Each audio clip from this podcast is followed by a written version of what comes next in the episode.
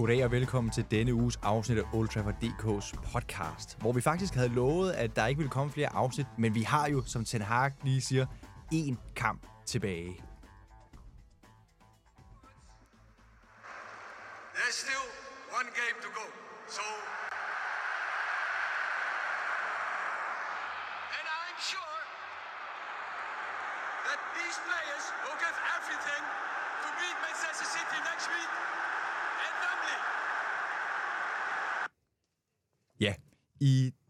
Uges afsnit skal vi drøfte nedtakten fra Fulham-kampen og lige få sat et punktum på øh, Premier League-sæsonen, i hvert fald den her kamp, men så skal vi senere i udsendelsen diskutere optakten til FA Cup-finalen, hvor vi blandt andet ringer til The Citizen Danes og hører dem ad, hvordan de ser kampen på lørdag forløbe.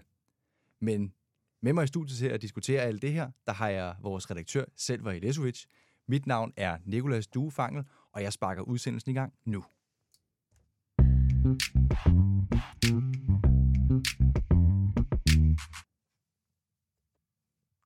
Brugte du lige min intro? Ja. Sparke udsendelsen i gang? Til ære for dig. Det har jeg Nå, ikke okay, gjort før. Okay, Det jeg jeg tænkte bare, du prøver før. at stjæle den fra mig. Jeg tænker, at det, det kunne jeg da godt lige prøve. Men... Ja, det, det er også min skyld. Jeg skal have søgt patent på det for længe siden. Det er jo fordi, du ikke har været længere, så må nogen jo sparke den i gang. Det er rigtigt nok. Det er en fodboldpodcast. Det er jo en God, god fodboldpodcast. pointe, god pointe. Selva, inden vi ringer til, øh, til drengene over fra, fra Fyn og The Citizens, så synes jeg lige, vi skal øh, diskutere Fulham-kampen og lige få lukket Premier League-sæsonen. Den 38. kamp i Premier League den her sæson. Ja, for vores vedkommende. For vores vedkommende i hvert fald. Øhm, lad mig lige høre dig ad. Synes du, det, det var en underholdende kamp? Der var ikke så meget på spil, jo. Ja, Så var den altså, underholdende. det synes jeg egentlig. Uh, den starter lidt, uh, lidt tørt ud de første minutter, men det, det, det, gik, uh, det gik, synes jeg. At det, man kan godt se, det var, det var to hold, der ikke havde noget at spille for, sådan reelt set ud over æren og, og tre point, der, der kunne pynte på kontoen. Uh, og det kunne godt ses i løbet af kampen, og det gjorde den jo også underholdende. Uh, jeg så den på, på den glade gris her i uh, Indeby i København. Uh, og der var gang i den. Der var mødt masser af mennesker op, men det var også fordi, at der var øh, et øllotteri. Øh, sæsonens øllotteri, der sluttede af, hvor at man kunne vinde en tur til Old Trafford. Øh, Okay. der havde jeg selv et lod med. Du Øh, vandt ikke. Nej, det gjorde jeg ikke, desværre ikke. Øh, det var nogle andre heldige, der gjorde. Øh, så tillykke til dem, hvis de lytter med her. Øh, men der var i hvert fald altså, rigtig god stemning på den glade gris, og man kunne godt, altså, det, det var en fantastisk kamp at følge. Den bølgede frem og tilbage, og som der var en, der sagde ude til mig, ude, hvad hedder det, på, på toilettet, øh, da vi stod ved pissoiret, at, øh, at det er første gang, jeg, kan gå ud og, jeg kan gå ud og tisse i den her sæson, uden næver. og det er, at imens vi står derude, så scorer Fulham selvfølgelig, ikke? Altså, Jamen, det, er det, det er jo reglen. Det er jo reglen, ikke? han jinxede den bare totalt. Fantastisk. Og så siger han til mig, ej, nej, okay. Ja, men sådan er det jo bare. Altså, jeg sagde jo faktisk i sidste podcast, at øh, jeg troede på, at der ville komme et utroligt uveloplagt United-hold på banen. Men det gjorde du faktisk ikke. Altså, de havde da ret meget fight. ja, men de, de har jo også, øh, hvad man siger, kampen mod City på lørdag, og, øhm, og spille lige nu. Og der, der tænker jeg, der, der skal du også slutte Premier League-sæson af med, med maner, og ikke komme ind til City-kampen med nederlag hjemme til Fulham. Det er også en skidt måde at komme ind til den kamp på. Øh, også når vi ved, at vi har haft, hvad man siger, et par negative resultater i slutningen af sæsonen, hvor vi også blandt andet råd ud af Europa League, og nærmest lige øh, var tæt på at give øh, fjerdepladsen videre til Liverpool. Øh, nu endte vi så som nummer tre, så det, nu slutter vi det hele af på en positiv note, øh, med, med fire sejre i træk og en tredjeplads foran Newcastle og Liverpool. Ja, at holde Liverpool ude af Champions League, det er simpelthen så vigtigt. Men vi skal ikke gå for meget i, hvad det har betydet for Uniteds øh, sæson sæsoner, succes og så videre. Vi holder os til Fulham-kampen, fordi vi kan løfte sløret for, at der kommer selvfølgelig en stor maraton-udsendelse, sæsonafslutning, lidt senere øh, her i starten af sommeren. Så, øh, så det skal I glæde jer til. Men hvis vi lige prøver at kigge tilbage på, på Fulham-kampen øh, igen, Selver. Øhm, lad du også mærke til, at øh, der selvfølgelig kom nogle udskiftninger undervejs. Jeg tror, det var i det 65. minut, eller sådan noget, var 67. minut, hvor man blandt andet tog Casemiro og Fred ud, og så videre, og så senere kom Rashford også ud. Men at Bruno Fernandes først blev taget ud i 86. eller noget i den stil. Altså, jeg kan godt forstå, at man vil spare spillere. Hvorfor vælger man så ikke også at tage Fernandes ud, når vi er foran?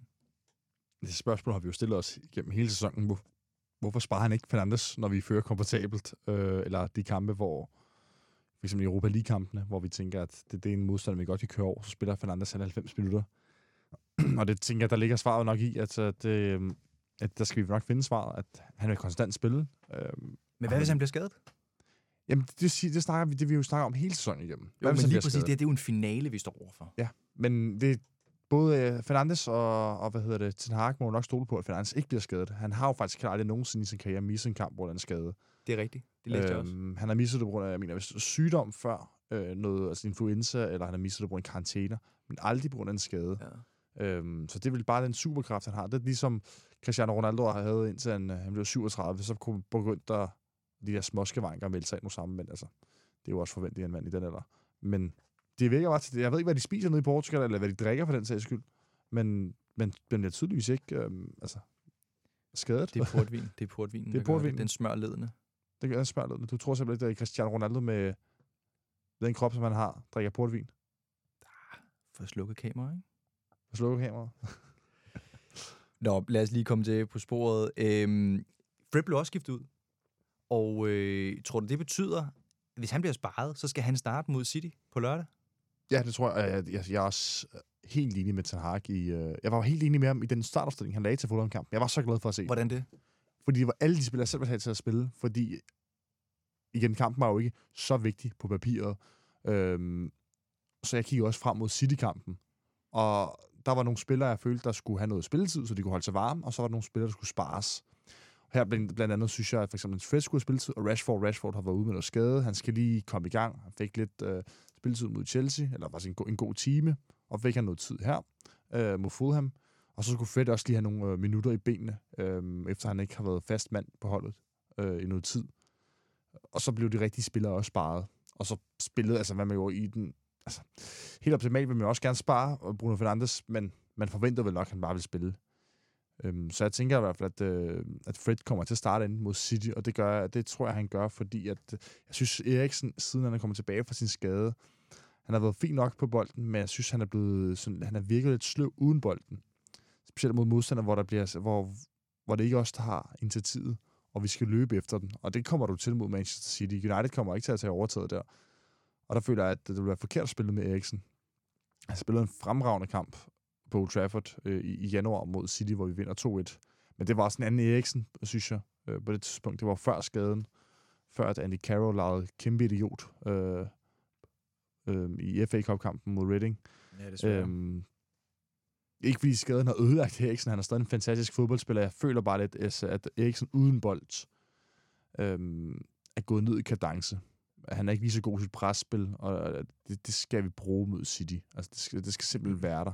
Øh, for ellers Citys midtbane er nok den bedste i verden, så der, der er ikke plads til fejl. Og der føler jeg, at Phil Fred har et markant bedre løbepensum øh, end Eriksen selv. Han okser. Ja, det gør han, ja.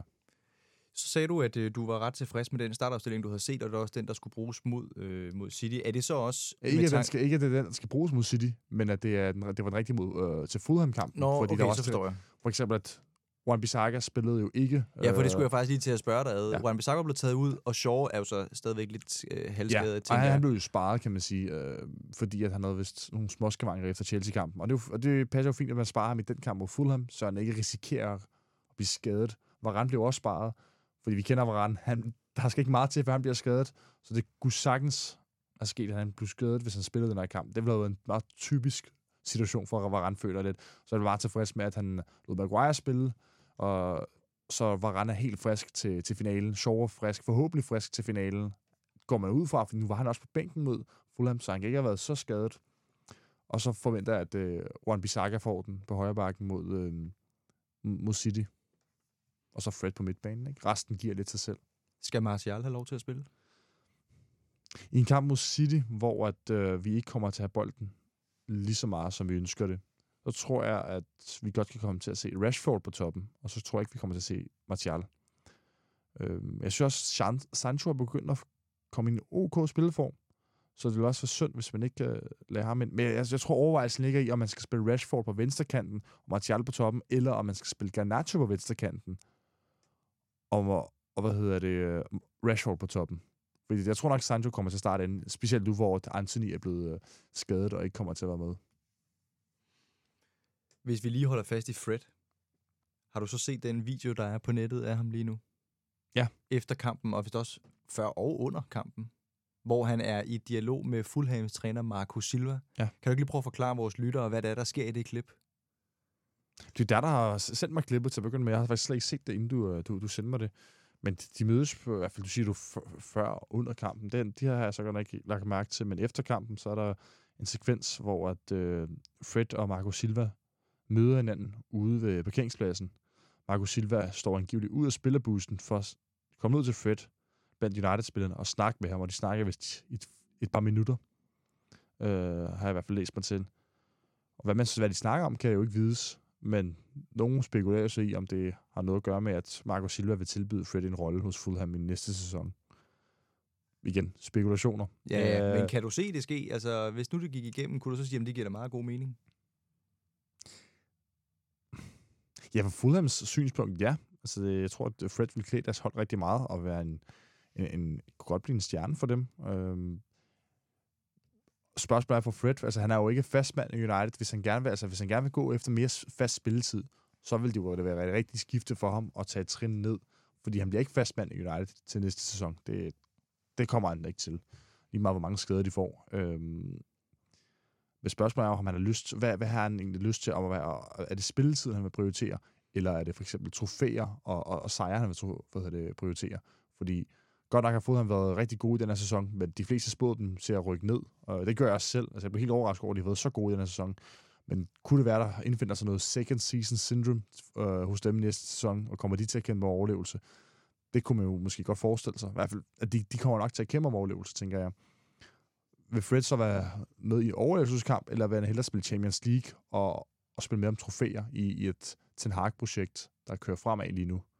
Det er jo så den overvejelse. ikke? Og Så, og det er jo svært at, at svare på her. Det er jo kun noget, Fred i sig selv kan svare på. Ikke? Han har jo haft en del svingende præstationer den her sæson. Den ene kamp har han været helt forfærdelig, og den næste kamp, der ligger han, ja, som vi så her i går, en drømmeaflevering til Bruno Fernandes, og er utrolig vigtig for holdet. Men tror du, at han er i Ten Hag's planer? Også til næste sæson? Det må han jo være, hvis, hvis Ten Hag tænker det samme, som du gør. Jeg mener, du har før kaldt ham øh, verdens bedste spiller i anden halvleje. Har jeg sagt det? Ja, det mener jeg. Altså, ikke, ikke, ikke i podcasten. Jeg tror ikke, du har sagt det i podcasten. Nej, det tror vi jeg har ikke, jo en famøs øh, Old Trafford.dk Messenger-tråd, hvor vi er ja. øh, alle medlemmerne her omkring 15-16 stykker i. Og der mener jeg, at jeg er ret sikker på, at det er dig, der har skrevet det. Jeg Det kan, huske, jeg kan huske, jeg har omtalt ham som second, øh, hvad hedder det, second half Fred, og vi har brug for noget af ham. Ja. Men jeg ved ikke, om- om han var verdens bedste spiller. Det må vi lige grave i. Ja, ja, det har nok også været en situation, hvor følelserne har lavet kurve. Det er i hvert fald skrevet ind i Ja. tråden. Det kan jeg i hvert fald love dig for. Og jeg kan ikke huske, om det er dig, der står bag den, Det følger vi lige Eller, op på til øh, sæsonafslutningen. om det er en anden, der- det, der står bag den kommentar. Men Yes. øh, at det var i hvert fald nogen, der, der lod følelserne tale over sig. Altså, jeg kan jo huske, at vi sad på, på Grisen, øh, inden vi optog vores øh, midnats-podcast, hvor jeg jo havde gættet på, at han ville være første målscorer, hvilket han jo blev. Og der kan jeg huske, der var det også, altså der fik han hyldelsen fra mig af i hvert fald.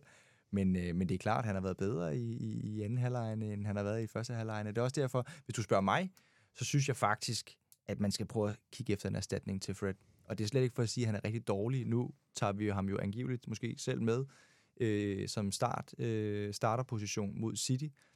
Men, men det, er, det, det er suboptimalt, ikke? Hvad tænker du? Jeg tænker, at, at, at Fred simpelthen er for svingende i niveau. At han er ikke en spiller, der er god nok til at spille for Manchester United. Og det kan godt være hårdt, når han netop gør det godt. Men som jeg havde, øh, jeg havde en god dialog med mine kammerater øh, tidligere i dag faktisk, hvor vi sagde, hvis det er, at man, at man kun spiller, altså hvis man spiller ringe i citationstegn, kun hver fjerde kamp eller hver tredje kamp, det er bare stadig ikke godt nok. At du må ikke have et bundniveau, der er så lavt som United-spiller. Du bliver nødt til at have et højere øh, øh bundniveau. Og han har også et super højt topniveau, det er slet ikke det, men det er forsvingende. Og det handler sgu om, at man skal have tiltro til sine spillere, at de kan levere det, som de skal. Og jeg tror ikke, der var nogen, der havde siddet og, og troet eller forestillet sig, at Fred ville lægge den her drømmeaflevering til Bruno Fernandes. Alle var jo i chok. Og det er jo igen, det er jo et moment, hvor han gør det rigtig godt. Men hvis det ikke er noget, at man tænker, at den spiller har i sit, øh, hvad siger man, i sit kabinet, i sit skab, så er det også en indikator for, at øh, spilleren ikke er dygtig nok. Men hvad med som øh, breddespiller? Godt nok skal han ikke starte inden, som jeg sagde, at, som jeg sagde før, at øh, vi skal ikke regne med at se ham som fastmand. Det var han, det han ikke i denne sæson, så det kommer han heller ikke til at være i næste sæson. Men jeg kan ikke helt huske, hvem jeg har, hvor jeg har læst det henne, men der er en, der mener, at Fred er eminent til det her United-hold, netop fordi, på grund af hans ydmyghed, ydmyghed, og han er så beskeden, at han klager ikke over at sidde på bænken. Altså han sidder, han sidder rigtig meget på bænken ofte nu i nogle perioder. Og det er ikke noget, han beklager sig over. Det vil, det vil en anden spiller måske komme til at gøre. Øh, og det er også vigtigt at have den slags spillere på bænken. Nogen, der ikke skaber røre i omklædningsrummet. Og det er Fred jo ikke. Han er jo klart øh, Du- altså, du ikke særlig aldrig- vokal, som, som andre Og, kunne og have du hører ham aldrig beklage sig. Men det kan jo Øh, være, at han beklager sig i omklædningsrummet. Hvem ved? Nu er det Jamen, igen det- det er jo- det er jo spekulation. Præcis. Hvorfor Men- snakker han med træneren fra Fulham? Øh, men hvorfor, han- hvorfor tager han den dialog? Men det virker bare ikke som om, han beklager sig i omklædningsrummet. Det er ikke noget, du hører om nogen steder. og det virker, hørt, han men- virker heller ikke som person. Han virker som om, han er meget glad for at være der, hvor han er. Øhm, Ja, og det er også Og- rigtigt, men og- og spørgsmålet er så, meget kunne man så erstatte ham? Altså, er der en bedre erstatning for ham? Det, det er der jo... Ikke du- for at nævne navn eller noget, men, Ja. men er det godt nok? Er han også en god nok squad player? Det, Ja. det er jeg faktisk lidt i tvivl om. Og det kan man så diskutere, for jeg vil også selv vælge, hvis jeg skal være helt oprigtig, så vil jeg nok også gå efter en, der er for eksempel yngre, så en, som man kan udvikle på i nogle år, øhm, som kan blive bedre end, end Fred nu, for han er også omkring de her 29-30 år. Øhm, men det er også bare svært i de her kommende vinduer, hvor vi ikke aner, hvad vi skal forvente. Der er nogen, der forventer, at vi kommer til at splashe øh, op mod 300 millioner pund, øh, hvis vi får nye ejere, som vil gå ind og lægge rigtig mange penge. Spørgsmålet er, hvis Glazer stadig er ved roret, vil de så lægge så mange penge til, gøre så mange penge til rådighed for Ten Hag, der er jo rygter om, det kun vil være 100 millioner pund, øh, eller op mod 100 millioner pund, plus de til, øh, spillere, man får solgt ud. Øh, eller det, det beløb, man får for, for spillere, der bliver solgt. Det kan jo godt være, altså det kan jo godt blive begrænset. Øh, og hvis man skal i hvert fald have en angriber, øh, man snakker om, at man skal have en midtbanespiller, der kan man jo, det kan jo være typen, øh, der skal erstatte Fred, men det skal jo være, det, der snakker man mere om en spiller, der skal gå direkte ind på holdet, og måske tage Eriksens plads. Øhm, så har man nemlig brug for øh, øh, en, en breddespiller, øh, breddespiller som, som Fred. Så det er måske ikke her til sommer, man skal skifte ham ud, medmindre man får det her kæmpe budget, hvor man kan hvor man har mulighed for det.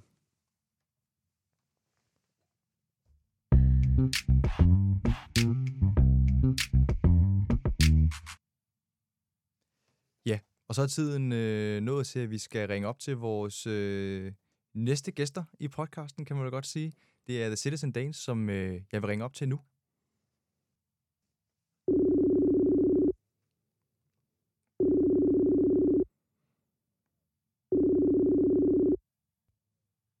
Goddag, The Citizens. Goddag. Goddag. Goddag. Goddag, goddag. Godt, vi kunne mødes online. Selvfølgelig. Det er dejligt. Nå, Ja. jamen, jamen, vi skal måske starte med at sige tillykke med, med mesterskabet, eller i hvert fald et glædeligt sidste Premier League spilledag fra i går. Ja, jo, tak. Øh, Det var jo ikke så glædeligt en dag lige i går, men øh, det har været en øh, fantastisk sæson, så det var vi glade for. Jeg kan godt se uh, selv vores smil der, så han er nok lige så glad for det som os andre. Føles det, føles det lige så godt at, at vinde for femte gang? Jeg vil sige, jeg vil sige, magien rører ikke derfra, for jeg tror også, at det, sådan, det er sådan en grundlæggende ting, som det største, man kan som fan af engelsk fodbold, øh, også som City-fan, det er at minde Premier League. Det bliver det største, og vil altid være det største.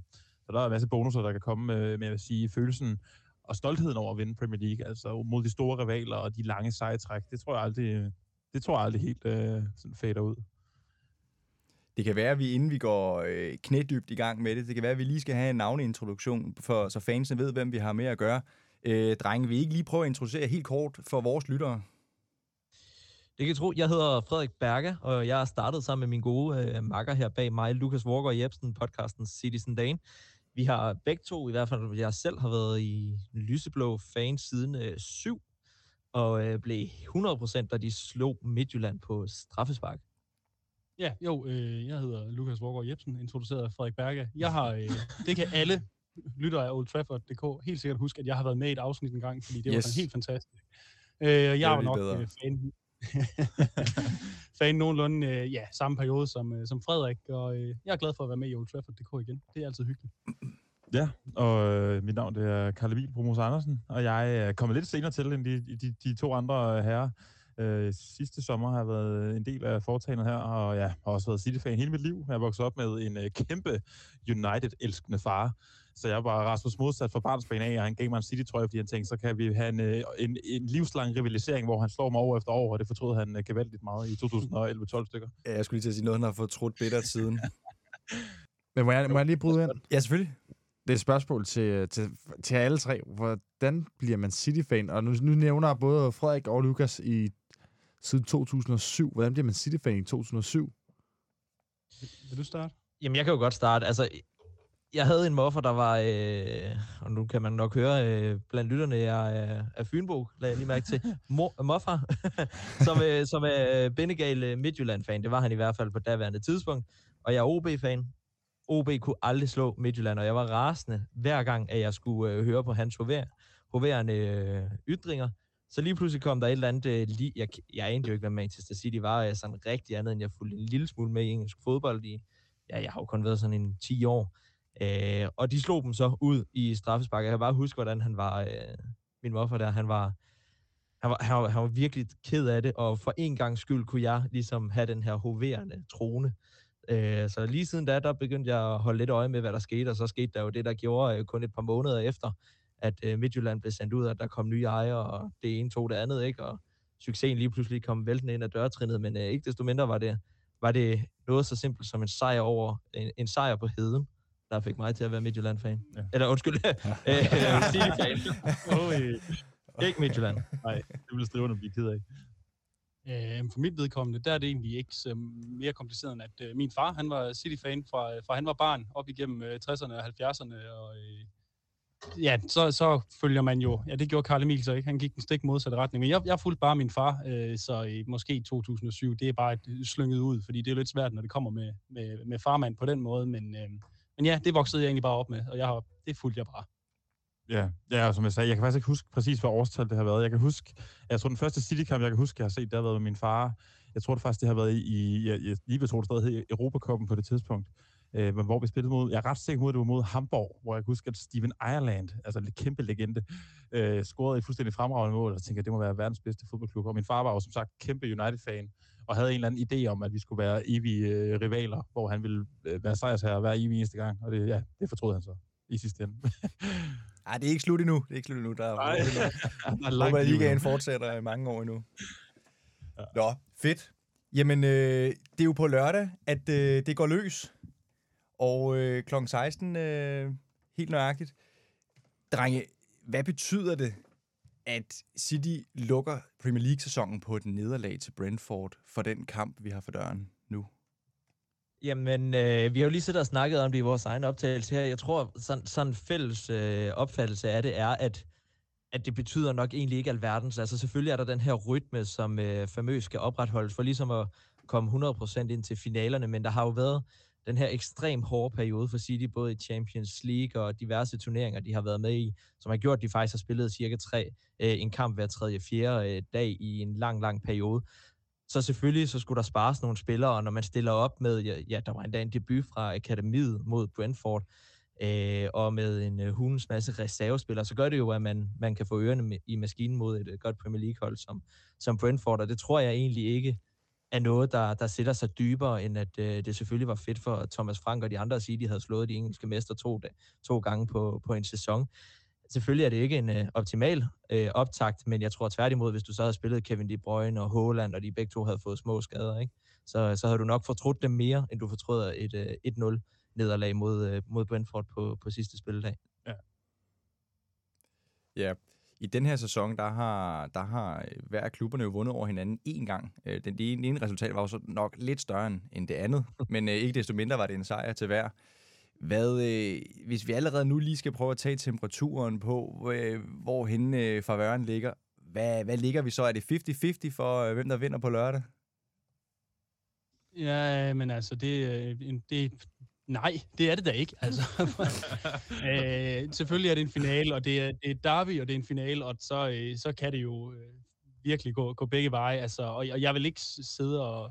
Umiddelbart så kunne jeg godt sige, at, at City var, var ret store favoritter, men der er alle de her omstændigheder, der gør, at, at det ikke det, det er ikke rigtigt til at sige. Jeg vil, jeg vil trods alt stadig sige, at i den her, i den her kamp, de her to hold øh, mod hinanden, hvor de er i deres processer, så må Manchester City være, være, øh, være et noget bedre fodboldhold. Det betyder ikke, at United ikke sagtens kan vinde. De kan sikkert også på en eller anden mirakuløs måde vinde 3-0, hvis det skal komme til det. Men, øh, men altså for mit vedkommende, der er det nok mere i en, i en 60, øh, 40, 65, 35, vil jeg sige. Jeg, jeg synes at med, med, med dine ord, Lukas, at du nærmest taler 50-50 op. Jeg synes ikke, du talte det imod. Det kan da godt være, egentlig. Jeg gjorde det. Når du siger, at United kan vinde Øhm. 3-0, kampen 3-0, og at United sagtens skal slå City, og du kommer med rigtig mange godt- gode argumenter for, at det kunne være en 50-50. Øh, jamen, det er også fordi, jeg, jeg, jeg synes jo stadig, øh, jeg synes, det er lidt svært at, at drage nogle konklusioner ud fra de to øh, derbys, der har været i den her sæson. Altså, den første, det var så dominerende for City, og der var det også et helt nyt hold med Ten Hag, og, og den anden var øh, fuldstændig anden måde, altså, hvor øh, der var City så også inde i, i sæsonens nok dårligste periode lige her, og, og kunne jo altså ikke rigtig, ikke rigtig spille fodbold faktisk, og det lukrerede United så på. Så, så jeg glæder mig til at se det her næste kapitel i, i den her Ten Hag Guardiola øh, derby her, for at se, hvor- hvor- hvordan det udvikler sig. Altså, jeg vil stadig sige, City er et bedre hold, derfor forventer jeg, at de vinder. Øhm, men det kan gå galt. Så 60-40 hører jeg til City. Ja, lad os sige det. Lad os sige det. Silva, hvad siger du? hvad tror du? Jeg har jo 60-40 heller til. United? Nej, nej, nej, nej, der er vi slet ikke. Desværre ikke. Jeg tror, jeg, jeg, jeg vil sige en 80-20 til United. Okay.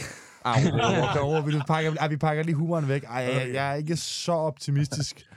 øhm, ej, det er så nederen at være så negativ, ikke? Men altså, det, eller realistisk, hvis man kan kalde det det. Men bare jeg, jeg, jeg, jeg har den også sådan øh, en 60-40 til City. Måske nok mere 65-35.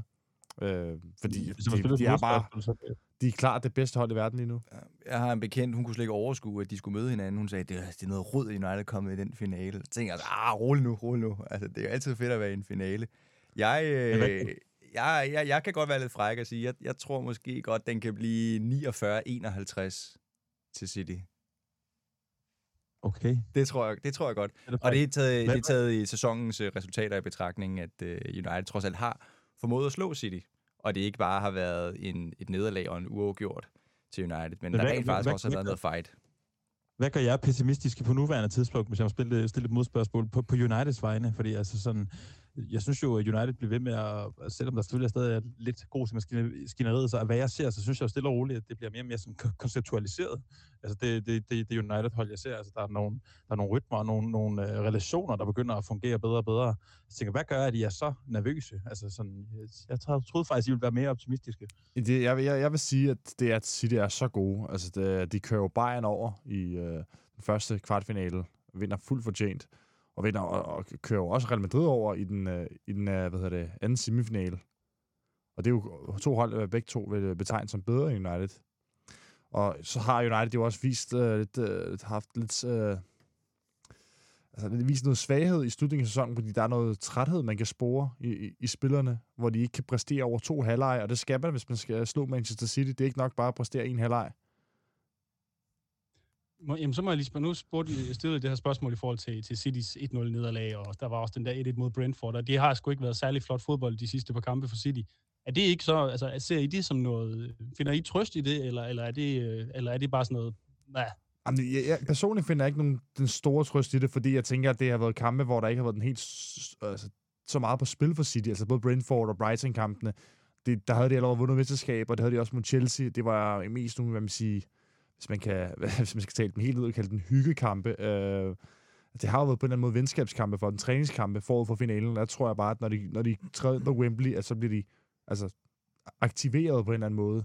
Og det, det gør Guardiola-mandskab, at så ikke bare trænet og motiveret. De er jo ikke bare motiveret, de er drevet på en eller anden måde. Så behøver du ikke motivationen. Oh, så skal man måske ikke ligge så meget i de sidste kampe, for, som for eksempel 1-0-sejren over Chelsea. Hvad var det, bænken kostede øh, til den kamp for City? Var det 500 millioner euro? Øh, det er jo næsten lige så meget, som Chelsea har formået at bruge øh, på to transfervinduer. Det burde jo være højt, det er det så ikke længere, for nu har de sat en ny bare. Men jeg tror, jeg tror bare, det har noget at gøre med, at, at City havde en indtil i går, en, en hvad, nu må I lige hjælpe mig, drenge, var det 21 kampe i streg uden et nederlag?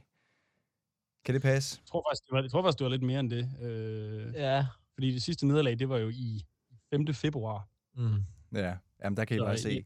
Det er noget af den stil, det er rigtigt. Så det er slet ikke for at sige, at der ikke er tro på tingene i United. Det er, alt er gået den rigtige vej, og øh, United er et langt bedre sted, end de var for en sæson siden, to sæsoner siden. Men det tager ikke noget fra, at City bare er en af de, hvis ikke den mest velsmurte maskine i Europa lige nu. Så det er derfor, at jeg trods alt, trods alt ikke tør at lægge den på 50-50. Men tæt på, tæt på. Man må jo tro lidt på det, ikke? Men, øh, men, men, men dreng, må jeg så ikke prøve at smide den over til jer? Hører jeg ad, er der en modstander, I måske mindre ville have ønsket at spille mod en United? Eller er United den klub, der er mest irriterende? Fucking Tottenham. Altid Tottenham. Hvorfor? Hvorfor? Fordi det øh, indimellem, så vinder vi, men det, der går gerne to år mellem sejr over Tottenham, så det skulle lige være dem. Ej, øh, mere alvorligt, så, øh, så sad jeg jo og tænkte på det, da jeg så øh, semifinalen mellem United og Brighton, øh, hvor Brighton faktisk af en eller anden grund var favoritter hos bookmakerne, kan jeg huske. Øh, og, og kom også til at tænke lidt, øh, hvad vil man egentlig helst møde af de to? Det er slet ikke for, for at grave United ned eller noget, men, men øh, det- der er noget over en derby, der, der skaber et eller andet. Og, og Brighton, de er, de er bare sådan et hold, hvor... Øh, man, øh, man kan være heldig at køre dem over, men man kan også få en af de sværeste kampe på sæsonen mod dem, så øh, altså det, det, jeg ville have været lige så bange, hvis det var Brighton, vi mødte, tror jeg faktisk. Ja. Jeg vil egentlig også gerne anfægte den, fordi jeg synes ikke nødvendigvis, at United på nogen måde er min had modstander. Det, det er en rivalklub, og jeg har øh, intet mod I to flinke mennesker, bare fordi I har valgt den forkerte trøje på fra, fra barns ben af. Men altså, øh, ikke desto mindre synes jeg, det er fedt, at det er United og City i en øh, finale, lige så fedt, som jeg vil måske ville jeg tror faktisk, det er den fedeste finale, jeg vil få, ikke desto Mm, mindre, fordi ja. hvis alt går, som jeg håber, så sætter vi de røde godt og grundigt på plads med Alex Ferguson på tribunen, og så kan vi ellers bare sidde og grine på vej til, øh, til Champions League-finalen lige om lidt. Ikke? Altså, så, hvis det værste sker, United vinder, igen, så er fod- sporten bare på den måde, som den er, ikke? og så må man jo ligesom øh, bide i det sure æble og sige, så strammer vi ballerne i, øh, i, øh, i øh, Istanbul i stedet for. Altså, så jeg synes jo på mange måder, at United er en drømmemodstander, fordi sikkert en finale, vi får, havde det været mod sådan noget, ja, Southampton, et eller andet andet hold, ikke? så havde man måske siddet, okay, så er det bare FA-koppen. Nu er det FA-koppen mod United. Det, det bliver jo ikke federe. At det, jeg vil sige, det er det største... Altså, jeg kan næsten ikke finde en federe måde at slutte den engelske fodboldsæson af, end med et Manchester Derby på Wembley. Altså, det, det, det, det kan fandme noget, og det, det, det synes jeg da bare, at, øh, at begge fanbaser skal tage med, med oprejst pande, uanset udfald. fordi Det bliver en fed kamp. Det bliver en fed kamp med en helt vildt meget tænding, håber jeg. Det er jo super Øhm, nemt at sige som okay. City-fan. Ja, det er super let at sige. Men, øh, men øh, ja, vi sidder og snakker om lige før, altså det, vi, vi vil jo sindssygt gerne vinde den her FA Cup-finale, men det er også på en eller anden måde træt, inden, inden vi skal til Istanbul, at have en eller anden form for sådan, øh, jeg skulle sige finale optagskamp, det lyder også, som man negligerer den helt rigtig meget, men, men, men sådan, men sådan helt, øh, det tror jeg faktisk er meget godt, øh, lige at have sådan en, øh, en kamp, hvor man lige kan, kan blive motiveret enten ved nederlag eller en sejr øh, frem mod, øh, vi skal til Tyrkiet. Jeg tror heller ikke, det kunne have været meget bedre for øh, ham med pokalingravøren. Han har angiveligt allerede skrevet Manchester på øh, pokalen. altså, så har- sparer han lige noget tid der. Skal vi så ikke prøve at vende os øh, kort mod Citys øh, treble-drømme?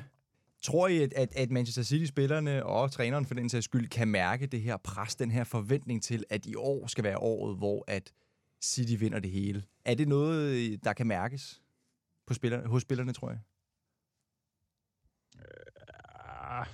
Det, det, vil, øh, det, det, det tror jeg da, det er. Altså, det ville da være mærkeligt, hvis de ikke kunne mærke, at, der var rigtig meget på spil. Øh, vi har i løbet af specielt foråret her snakket noget om, om øh, i, specielt i forhold til Champions League, den, den modenhed, vi synes, vi kan mærke i et City-hold. Øh, nu, i modsætning til tidligere sæsoner, hvor, øh, hvor, man, hvor man simpelthen bare har kunne mærke, hver gang der var et eller andet på spil, øh, særligt i, i, i Europa, ikke også? Så, øh, så, så var det som om, at der skulle så lidt til, før det hele fuldstændig faldt fra hinanden. Øh, og den, for, den følelse har vi i hvert fald ikke haft i, i Champions League i år, så, så jeg, jeg tror mere på, at det er en, en trup, der, der, der kan bære det, det ansvar og det pres nu, end, end tidligere City-hold. Så man kan sige, at, at, teenageren er blevet voksen. Det er jo, yeah. Guardiola har jo tidligere, tidligere sammenlignet City med, med at være teenager i Champions League-sammenhæng, når man har spurgt ham ind til, hvorvidt City var klar til at vinde Champions League. Det gjorde han i hvert fald i sin første, jeg mener, det var 3-4 sæsoner.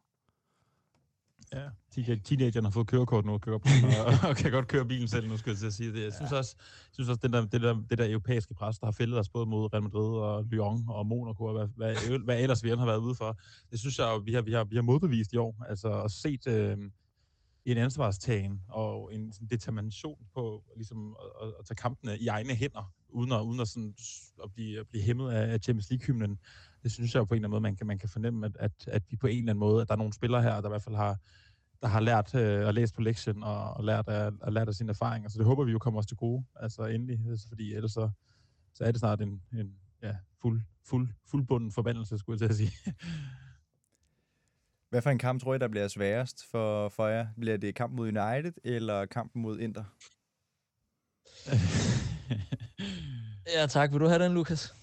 Øh, men altså, det... Øh, Puha. Øh, det, jamen, det er bare... Ja, der er jeg igen bange for Champions League-spøgelset. Så må jeg, jeg, må, jeg må sige Inter, bare fordi, at øh, det, det bliver så stor en occasion, at det, det, i hvert fald for os fans, der bliver det fuldstændig ulideligt. Hvorimod United, det kan vi trods alt lidt mere forholde os til, og et nederlag der vil også gøre smerteligt ondt, ikke? altså mod United i en FA Cup-finale. Men, men Champions League, den har vi ikke besejret endnu, så det bliver... Øh, jeg vil sige, det er nok der, der er størst chance for, at, at, øh, at nerverne øh, kommer til at få en afgørende betydning. Ja, nerverne også i forhold til den der modenhed, den kan stå sin styrke mod en Champions League-finale, hvor vi jo nok er altså de største favoritter i en Champions League-finale i, i mands minde. Altså, og det, det pres, det, det er man jo bekymret for som fan, for man vil ikke, øh, man vil ikke fejle, man vil ikke være en fiasko, man vil ikke, øh, man vil ikke opleve den der smerte, det er at vinde noget, man føler, man burde vinde eller ved at tabe, tabe, tabe en finale, man, man føler, man burde vinde. Øhm, så jeg tror også, det er den der sådan lidt ængstlige følelse, sådan lidt, øh, kan vi modstå presset? Kan vi, kan vi håndtere den der enorme favoritværdighed, der er øh, på vores skuldre? Øh, det er jo der, nervøsiteten ligger, og der, hvor kampen mod Inter er så skræmmende, øh, hvor, som Lukas siger, at United-kampen er mere håndgribelig, den er mere nær, den, den forstår vi bedre, den anden, det er sådan lidt mere et, øh, ja, en kamp, der kan gå i alle retninger, føler man. Må jeg så ikke spørge jer, de her, øh, nu, nu har I jo allerede vundet øh, sæsonens øh, første trofæ i Carabao-koppen, ikke? Jo. Hvordan, øh, hvordan tror I det her, øh, altså hvordan vil presset være på United i forhold til om et Ten Hag første sæson, altså hvor man kan sige, Carabao-koppen, det er rigtig godt. Champions League, som man har kvalificeret sig til, det har også været rigtig godt. Hvor, øh, men der må alligevel være noget i, at øh, hvis man hiver FA-koppen hjem, så, har det, så begynder det at være rigtig, rigtig godt. Altså hvor stort tror I presset, hvor stort vil presset være for jer? Ja, jeg tror faktisk ikke, at presset vil være så forfærdeligt stort på United. Netop fordi, at det har været Ten Hag's øh, første sæson, og i og med, at han har fået klubben tilbage i Champions League, og udover det også allerede vundet et trofæ.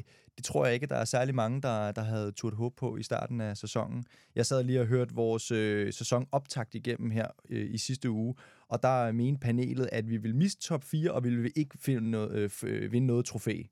Så man kan sige, det er, jo, det er jo ganske positivt, hvor vi er nu. Så hvis man vinder en FA Cup, og så en dag over Manchester City, altså det vil kun være en bonus. Jeg tror ikke, der er nogen, der vil være ked af det. Men selvfølgelig skuffet over, at man er nået så langt hertil. Hvad siger du selv? Jeg tror, det, jeg, er ikke, jeg er enig, men kun delvist enig. For jeg tror, at når, når du er i en finale, så er der pres på begge hold. Altså, der er jo to hold i en finale. Når du er kommet så langt, så vil der være pres på, på dig. Øh, også når du spiller over for din største, øh, hvis man nu skal kalde City den største rival, i hvert fald en af dine to største rivaler. Øhm, den sværeste i hvert fald lige nu. Ja, den sværeste i hvert fald lige nu, men øh, historisk set også en af de to største øh, rivaler. Øhm, så vil der jo være noget pres. Også fordi, at der vil også være noget pres i det, og man kan gå ind og gøre det til en fantastisk sæson. Lige nu der er det en, en god sæson, altså en rigtig god sæson, som du siger, Lukas.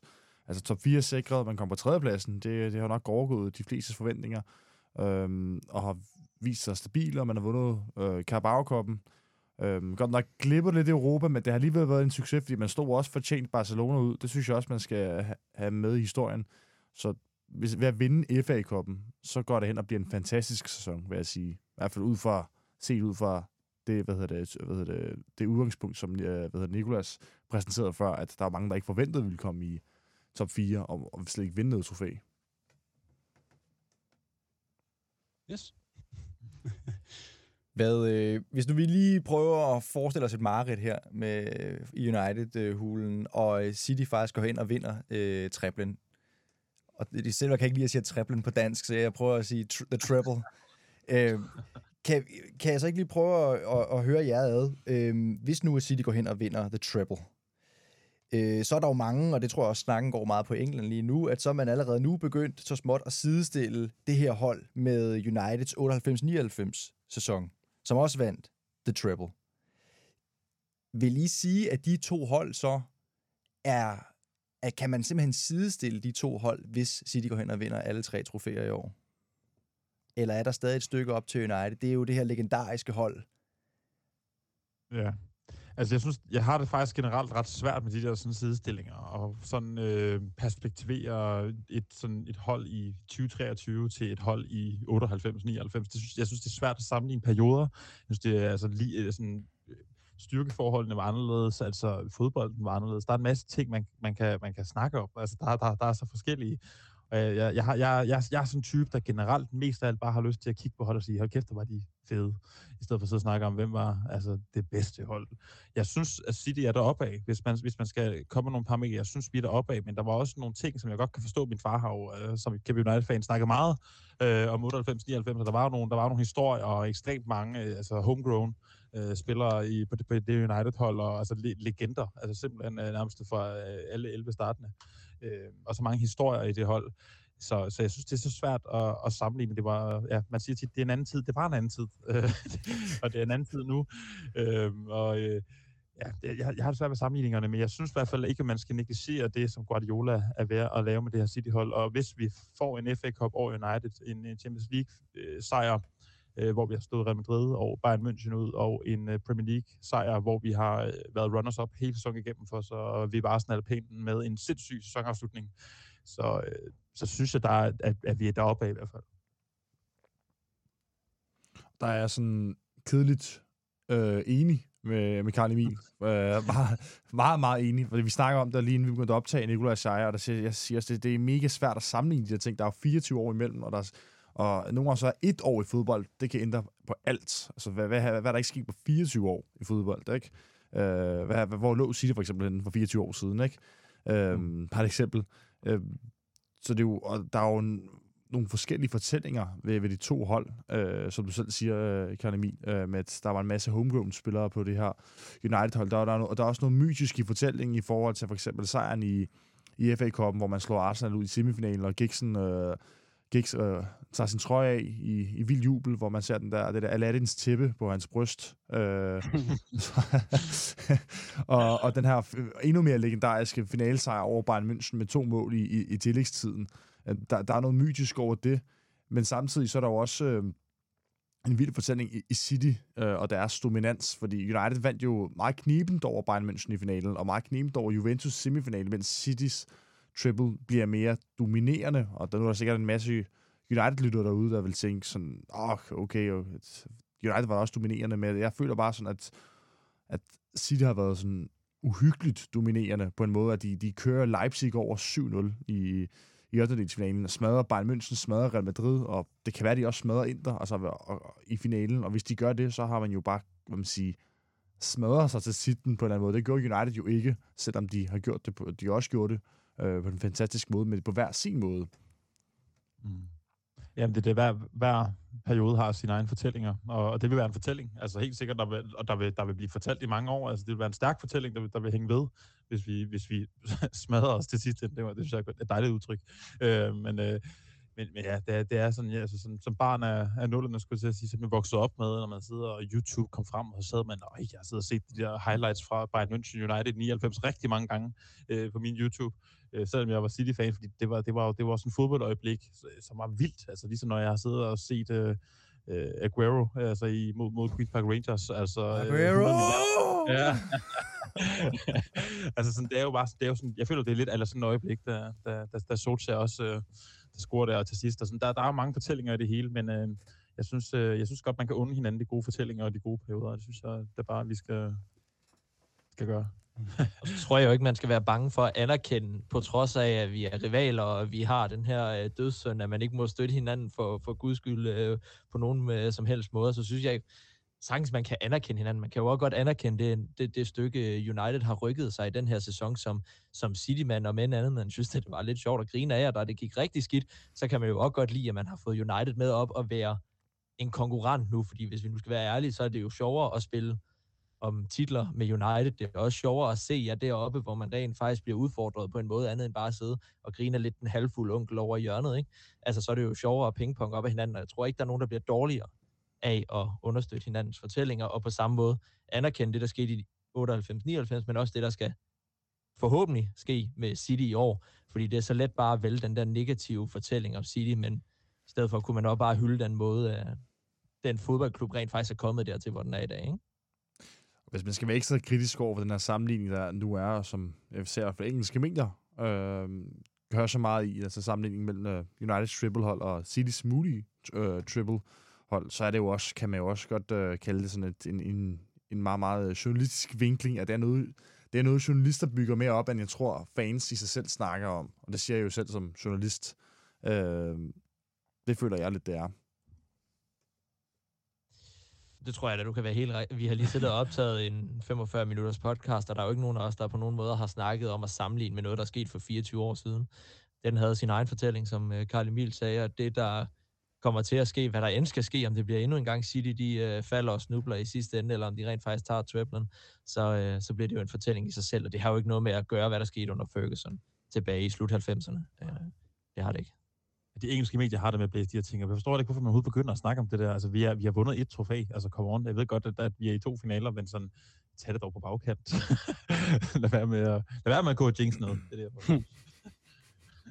Ja. Ja, jeg er meget enig i, i, i alles holdninger her. Jeg er nok, vi er nok alle sammen på, på samme bølgelængde der. Drenge, Guardiola, han er jo, han er jo manden, der har, der har løftet City til, hvad de er nu. Jeg kunne godt lige tænke mig at høre, for jeg tror også, der er mange United-fans, der gerne vil høre det fra jer. Er I nervøse for den dag, at øh, Guardiola han stopper som træner, og hvad der så sker med City? 3, 2, 1. Ja. okay. Så vil de, vil de sige, at det er, det er hans fortjeneste, at City er, hvor de er, og ikke så meget måske, eller i hvert fald ikke i lige så høj grad, klubbens øh, struktur og ejerforhold? Altså, det kan man jo ikke adskille. Altså, det, det, det kan man selvfølgelig ikke. Altså, det er Guardiola, han, øh, City havde ikke været, hvor de var i dag øh, i løbet af de sidste 5-6 år, hvis ikke det havde været for Guardiola, men selvfølgelig heller ikke, hvis ikke det var, fordi der var blevet brugt milliarder af kroner på det hold, og på dygtige spillere, som har udviklet sig osv. Så, videre. så Guardiola, han skal, han skal helt sikkert have en, en kæmpe del af rosen, og jeg tror, at alle City-fans i hvert fald, forhåbentlig alle fodboldfans, er klar over, at City havde ikke været, hvor de er i dag, hvis ikke det var for Guardiola, men det er selvfølgelig ikke Øh, han er ikke den eneste forklaring på, hvorfor det er gået, som det er gået, det er klart. Ja, og altså en del af fortællingen, synes jeg også er, at det er også en, en vigtig ting at være opmærksom på, at det, det forarbejde, der blev lavet til at hente Guardiola ind, var jo at lave et moderniseret Barcelona-koncept i Manchester. Altså nærmest lige fra talentudviklingsdelen til altså sportsdirektører og øh, altså, øh, sportsdiansvarlige, alt muligt. Det var jo det var folk, Pep kendte, det var folk, Pep stole på. Det var, det, var, det var et koncept, hvor han kom ind og være den manager, som han var så god til at være. Altså, det var noget andet end det, han var vant til i Bayern München, men noget, det han måske havde været mere vant til i Barcelona. Der var, der var en helt anden arbejdsgang, og jeg tror også bare sådan, at det er et, en maskine, der virkelig blev top til, at hvis Pep Guardiola satte sig i den her racerbil, så ville den bare køre derud af med altså 500 km i timen. Og det har den gjort, må vi sige, altså med, med, lidt, med lidt få udsving. Og det er for så er det også klart, at hvis Pep Guardiola en dag ikke er her mere, så altså, bare fordi racerbilen er den samme, så er det ikke sikkert, at, at køreren er lige så god. Og det er jo det, er det der sådan passer det til hinanden. Ja, det, jeg tror, alle, alle, alle ærer skal inde på et tidspunkt, og pep æren skal også inde, men det er klart, sådan, at den har varet så længe nu, at, det, at når man kommer om på den anden side, så virker det jo skræmmende. Og uden at knide salt i såret på jer, så tror jeg ikke, at uh, City nødvendigvis vil falde lige så dybt, som United gjorde, da Ferguson forlod klubben, fordi at uh, strukturerne er meget mere på plads, og det er jo også sådan, at der flere gange jo undervejs har været kritik af Pep Guardiola, hvor, ja.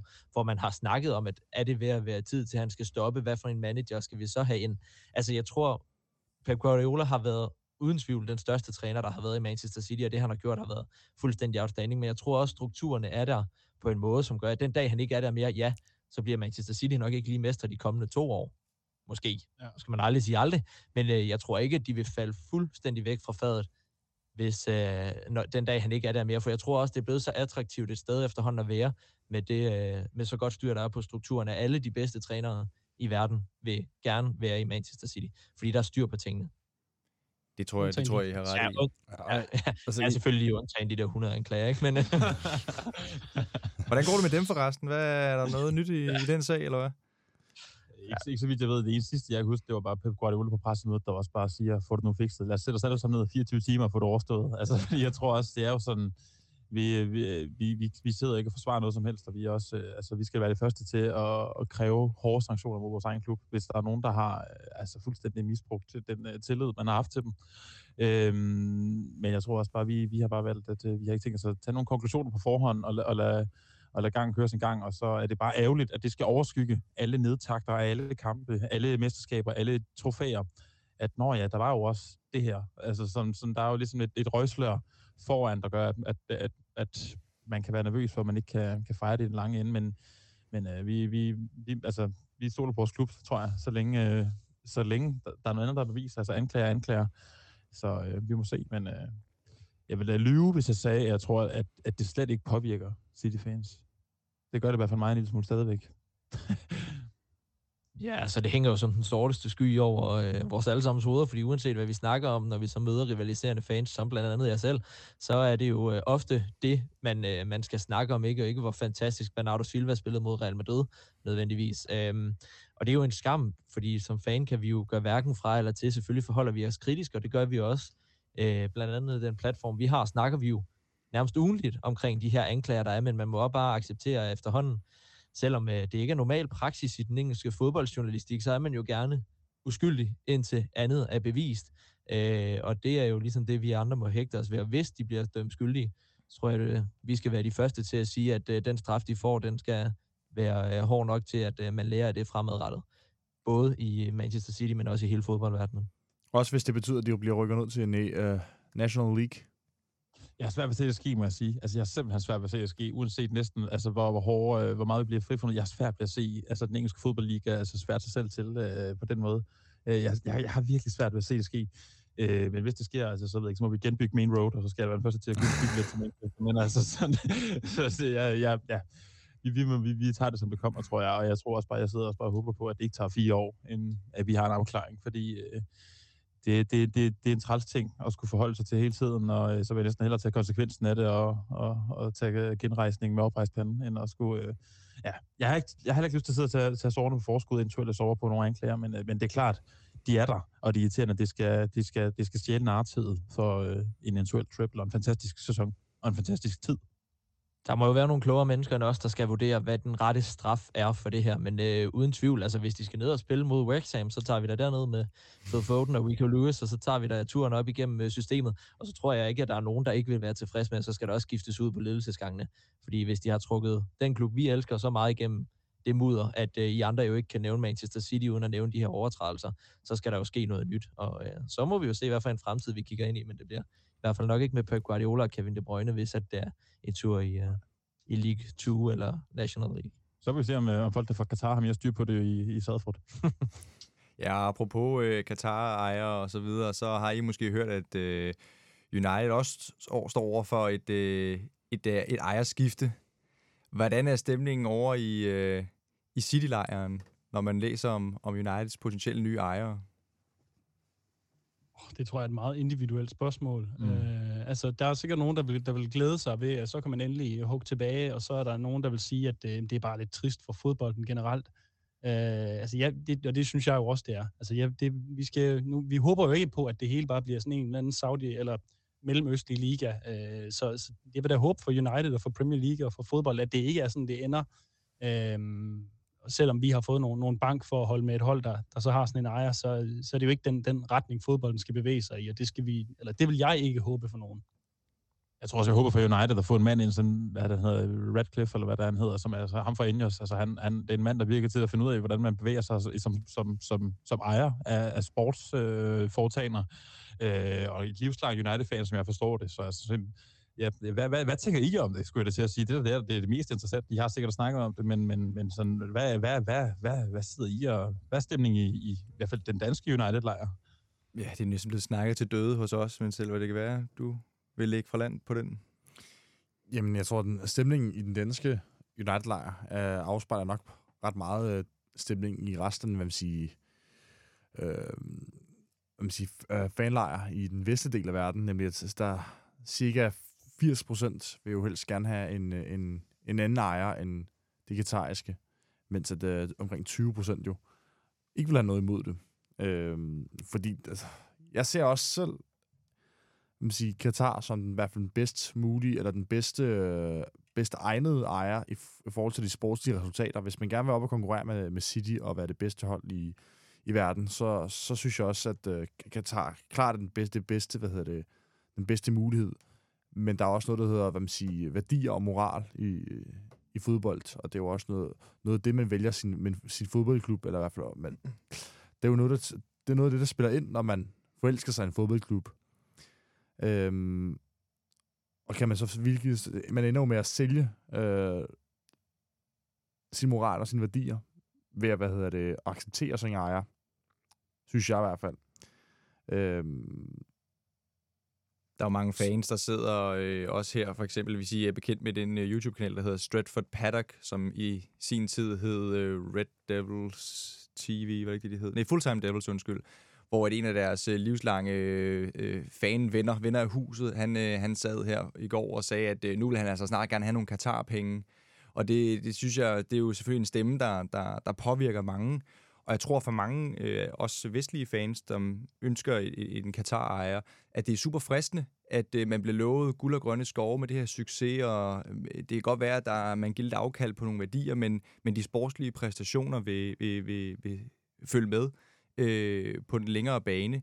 Men man skal måske også bare spørge sig selv, lad os nu sige, at man så har vundet det hele, og det bare går af, så vil man jo altid sidde med den her lille følelse i, i, i mausen og sige, jamen, kunne det have været gjort på en anderledes måde, eller er det bare sådan her, det skal være? Så jeg tror, øh, der er flest, der gerne vil have ham her, Radcliffe fra, fra Ineos, men øh, der er altså også nogen, der, der, gerne vil, der gerne vil have de penge og de lovninger om de øh, fantastiske sportslige strukturer, der, der kan øh, opstå i, i klubben. Men altså, nu er der jo rigtig mange, der gerne vil have, have Radcliffe, fordi han er, altså, der er jo den her fortælling om, at han er livslang United-fan, men han er jo heller ikke Guds bedste barn. Altså, det, det tror jeg ikke, der er nogen, der er. Der har, når, når man har så mange penge, så har man jo gjort et eller andet. Sige, Okay, du har okay. gjort et eller andet Alle for de rige svin. Nej, men det, når, du, når du bliver så, så rig, der er ikke nogen, der er så rig som dem, der styrer fodboldklubber, uden de har gjort et eller andet, der gør, at de kommer dertil. Altså no- noget, som folk med den ekstra, altså den ekstra morale ikke har, hvad hedder det, altså, altså, ja, de, i hvert fald, de har i hvert fald et andet sy, syn på, hvad hedder det, på moral, og hvad hedder det, på deres moral, og hvad hedder det, de har en anden moral, og nogle andre værdier, end andre mennesker har, kan man sige. Men det er jo også det, det penge gør, kan man sige, ikke? Øhm, men bare for at sige, at Radcliffe er ikke Guds bedste barn, øhm, og nu nævner jeg de vestlige fans, altså kigger man mod Østen, så er der helt, så er der rigtig mange, altså der, hvis du kigger på det, hvad hedder det, det nogle af dem er selvfølgelig også måske bots på nettet, øh, men der, det virker til i hvert fald, at blandt for eksempel afrikanske fans, eller folk i Mellemøsten eller Asien, så er man så er opbakningen ret stor til Katar. Men fordi også, for de har jo også et andet, hvad man siger, de er jo vant til et andet, hvad hedder det, nogle, en anden, hvad hedder det, nogle andre værdier i de lande, hvor de kommer fra. At der er det jo helt almindeligt, at folk bliver undertrykt. Det er jo kun også i, øh, Europa og i USA måske, der kan der, der, der vil stille Katar til ansvar. Det, sådan, det var det jo også ved, ved VM i fodbold. Det var jo kun Europa, der, de europæiske nationer, der brokkede sig over Katar som værtsnation. Der var ikke rigtig der var jo ikke nogen, selv ikke engang i Sydamerika var der nogen, der brokkede sig over. De var jo ret glade for det i forhold til, hvor der blev lagt på året, fordi så kunne man være udenfor og, og se kampene i, i godt vejr. Det er jo også værd at tage med. Ja, det er det også jo. Altså, det, Og, og, og så, så er øh, den øh, potentielle Qatar-ejer her, han er vist også livslang øh, United-fan, har han selv sagt. Så øh, ja, det, der, er flere, der er flere om fadet. Ja, Men, men, øh, men, men- det er interessant snak med mange perspektiver. Altså, det er også, det er også altså sådan det der med sådan, for- forskellen på kærlighed til fodboldklub og, og, og sådan ejerskab, værdier, det er, det er jo også noget, der, der... Vi snakker også om det nogle gange, altså sådan også bare på, på tomandshånd. Altså sådan, det er, jo ikke, det, er jo ikke, det er jo ikke ejerskabet, der gør, at vi elsker City. Det er jo så bare det, der kommer med, og så kan man jo vurdere, at der er kommet gode ting med. Altså, og det, det vil der se, sikkert også ske. Altså, fik for en, en kantarisk ejer, så vil I det helt sikkert også se en masse investeringer i nærområdet og øh, boliger, og jeg ved ikke hvad, som vi har oplevet i City, og der er masse, masse gode ting, der følger med. Men det er jo klart, at alle de, alle de dårlige ting, der følger med, det er jo noget, man ikke ved om, men så er det bare landets værdi, og så kan man jo så sidde og se på bias, der man selv og sådan ting. Det er, det er en svær, en svær, en svær snak, men øh, jeg vil sige, det vil være, øh, uanset hvad der sker med det her United-ejerskab, så tror jeg i hvert fald, det er noget, vi vil følge meget nøje med i, øh, og hele fodboldverdenen, ikke bare England, øh, vil, fordi det, det, kan jo det kan betyde helt vildt meget øh, øh, for jer, hvis I kunne få The Glazers ud af døren og få et eller andet ind, som nok heller ikke er Guds bedste børn. Ej, det, det tror jeg, der er mange, der vil være svært øh, enige med. Der er, der, er jo, der er jo nogle tal i rækken. Nu, nu nævnte jeg det før, det der med, at der er jo ikke nogen, der kommer til penge, uden at have gjort noget galt. Altså, hvis du går i detaljerne på hver ejer i Premier League, så vil du nok finde noget, noget snus på dem alle sammen. Altså, der var jo en grund til, at Abramovic smuttede for Chelsea, selvom han har gjort rigtig meget for klubben, og Chelsea-fans, der er jo næsten ikke nogen Chelsea-fans, der kan sige noget negativt om ham, på nær, at han er venner med Putin. Således opmuntret. Men øh, skal, vi, skal vi ikke, drenge, inden det bliver alt for langt det her, øh, og lytterne de, øh, de, de falder i søvn, skal vi så ikke lige prøve at få øh, fat i, øh, hvad tipper I øh, resultatet til at blive? Nu har jeg jo ligesom løftet sløret for, at City vinder, hvis man spørger jer, men hvad bliver kampen? Bliver det 1-0, eller bliver det 10-0?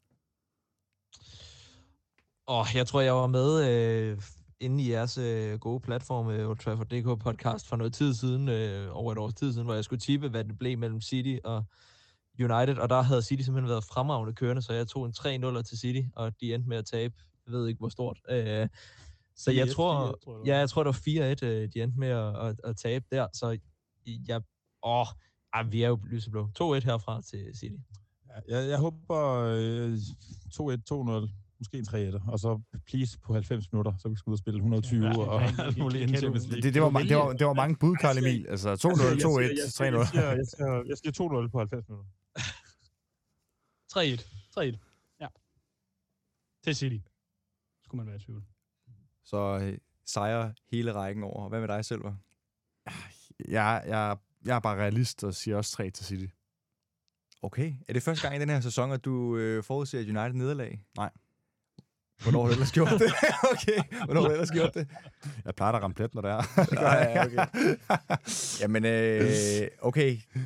Ikke, ikke, det, ikke det bud, jeg havde håbet på, øh, men øh, jeg tror, jeg bliver nødt til nu, jeg bliver nødt til at, at, at bære United-fanen her, så jeg, jeg, jeg går med, med 1-0. Og så synes jeg, det var et ekstremt øh, interessant øh, perspektiv, øh, der kom over fra jer, at vi skal selvfølgelig helt ud i straf, eller i, hvad hedder det, forlænget, øh, og køre den så langt ud som overhovedet muligt. Så jeg tænker, at øh, et 1-0-mål i, i, i den forlængede øh, spilletid i den anden halvleg der, det, det kunne vi da godt, det kunne vi da godt tage. Det gør vi da. Så de er Selv var helt møre til, til Inter. Uh, Nå, ja, men drengene, det. drengene, jeg vil sige tak, fordi at, øh, I vil være med. Det var en fornøjelse. Tak for, at ja, vi måtte. tak for, at vi måtte. Det var hyggeligt. Ja, det var det i hvert fald. Det var det i hvert fald. Og så, øh, så håber vi jo selvfølgelig alle sammen på United-sejr på lørdag. Men øh, ellers så god kamp i hvert fald. I lige måde. I lige måde. Det er godt. Vi ses. Vi ses. Hey. Hej.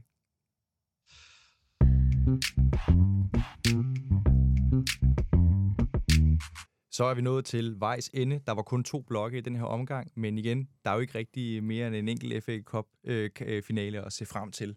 Så øh, med det sagt, så vil jeg øh, sige tak til min gæst Selver for at have været med i dag og stået ved min side i øh, den lille duel, vi havde mod øh, The Citizens. Ja, På trods af, at jeg føler, at du næsten kommer i duel med mig med omkring uh, snakken om, om de rige, og som om du uh, fremstiller mig som kommunist. Ja, det, det var dine ord, ikke mine. Du ender med at fremstille mig som kommunist. Altså, det uh, gør mig til noget, jeg ikke er. Men i hvert fald, øh, Silver, jeg vil faktisk gerne sige øh, tak, for, tak for i år, vil jeg faktisk godt have. Du har været en trofast øh, podcast med vært eller øh, gæst. Øh, ja, nu i snart ja, 8 måneder. Det er det, der svarer til hele PL øh, sæsonen. Så øh, tak for det, at du vil være med for sidste gang i den her sæsons Premier League-regi øh, i hvert fald. Og øh, til jer lytter derude, så er vi glade for, at I har lyttet med i den her sæson. Glæd jer, glæd jer, glæd jer til den her maratonudsendelse, som kommer inden længe, hvor vi prøver at få alle vores værter gennem sæsonen ned i studiet til en stor fælles melting pot, hvor at vi skal gennemgå sæsonen og de forudsigelser, der blev lagt i starten, og hvordan øh, vi er nået i mål her øh, otte måneder senere. Jeg vil ønske alle sammen øh, glædelig kamp på lørdag, og så håber vi selvfølgelig på en Manchester United-sejr. Igen, Silver, tak fordi du være med. Og så er der kun én ting tilbage at sige, og det er... Come, Come on, on, United! United!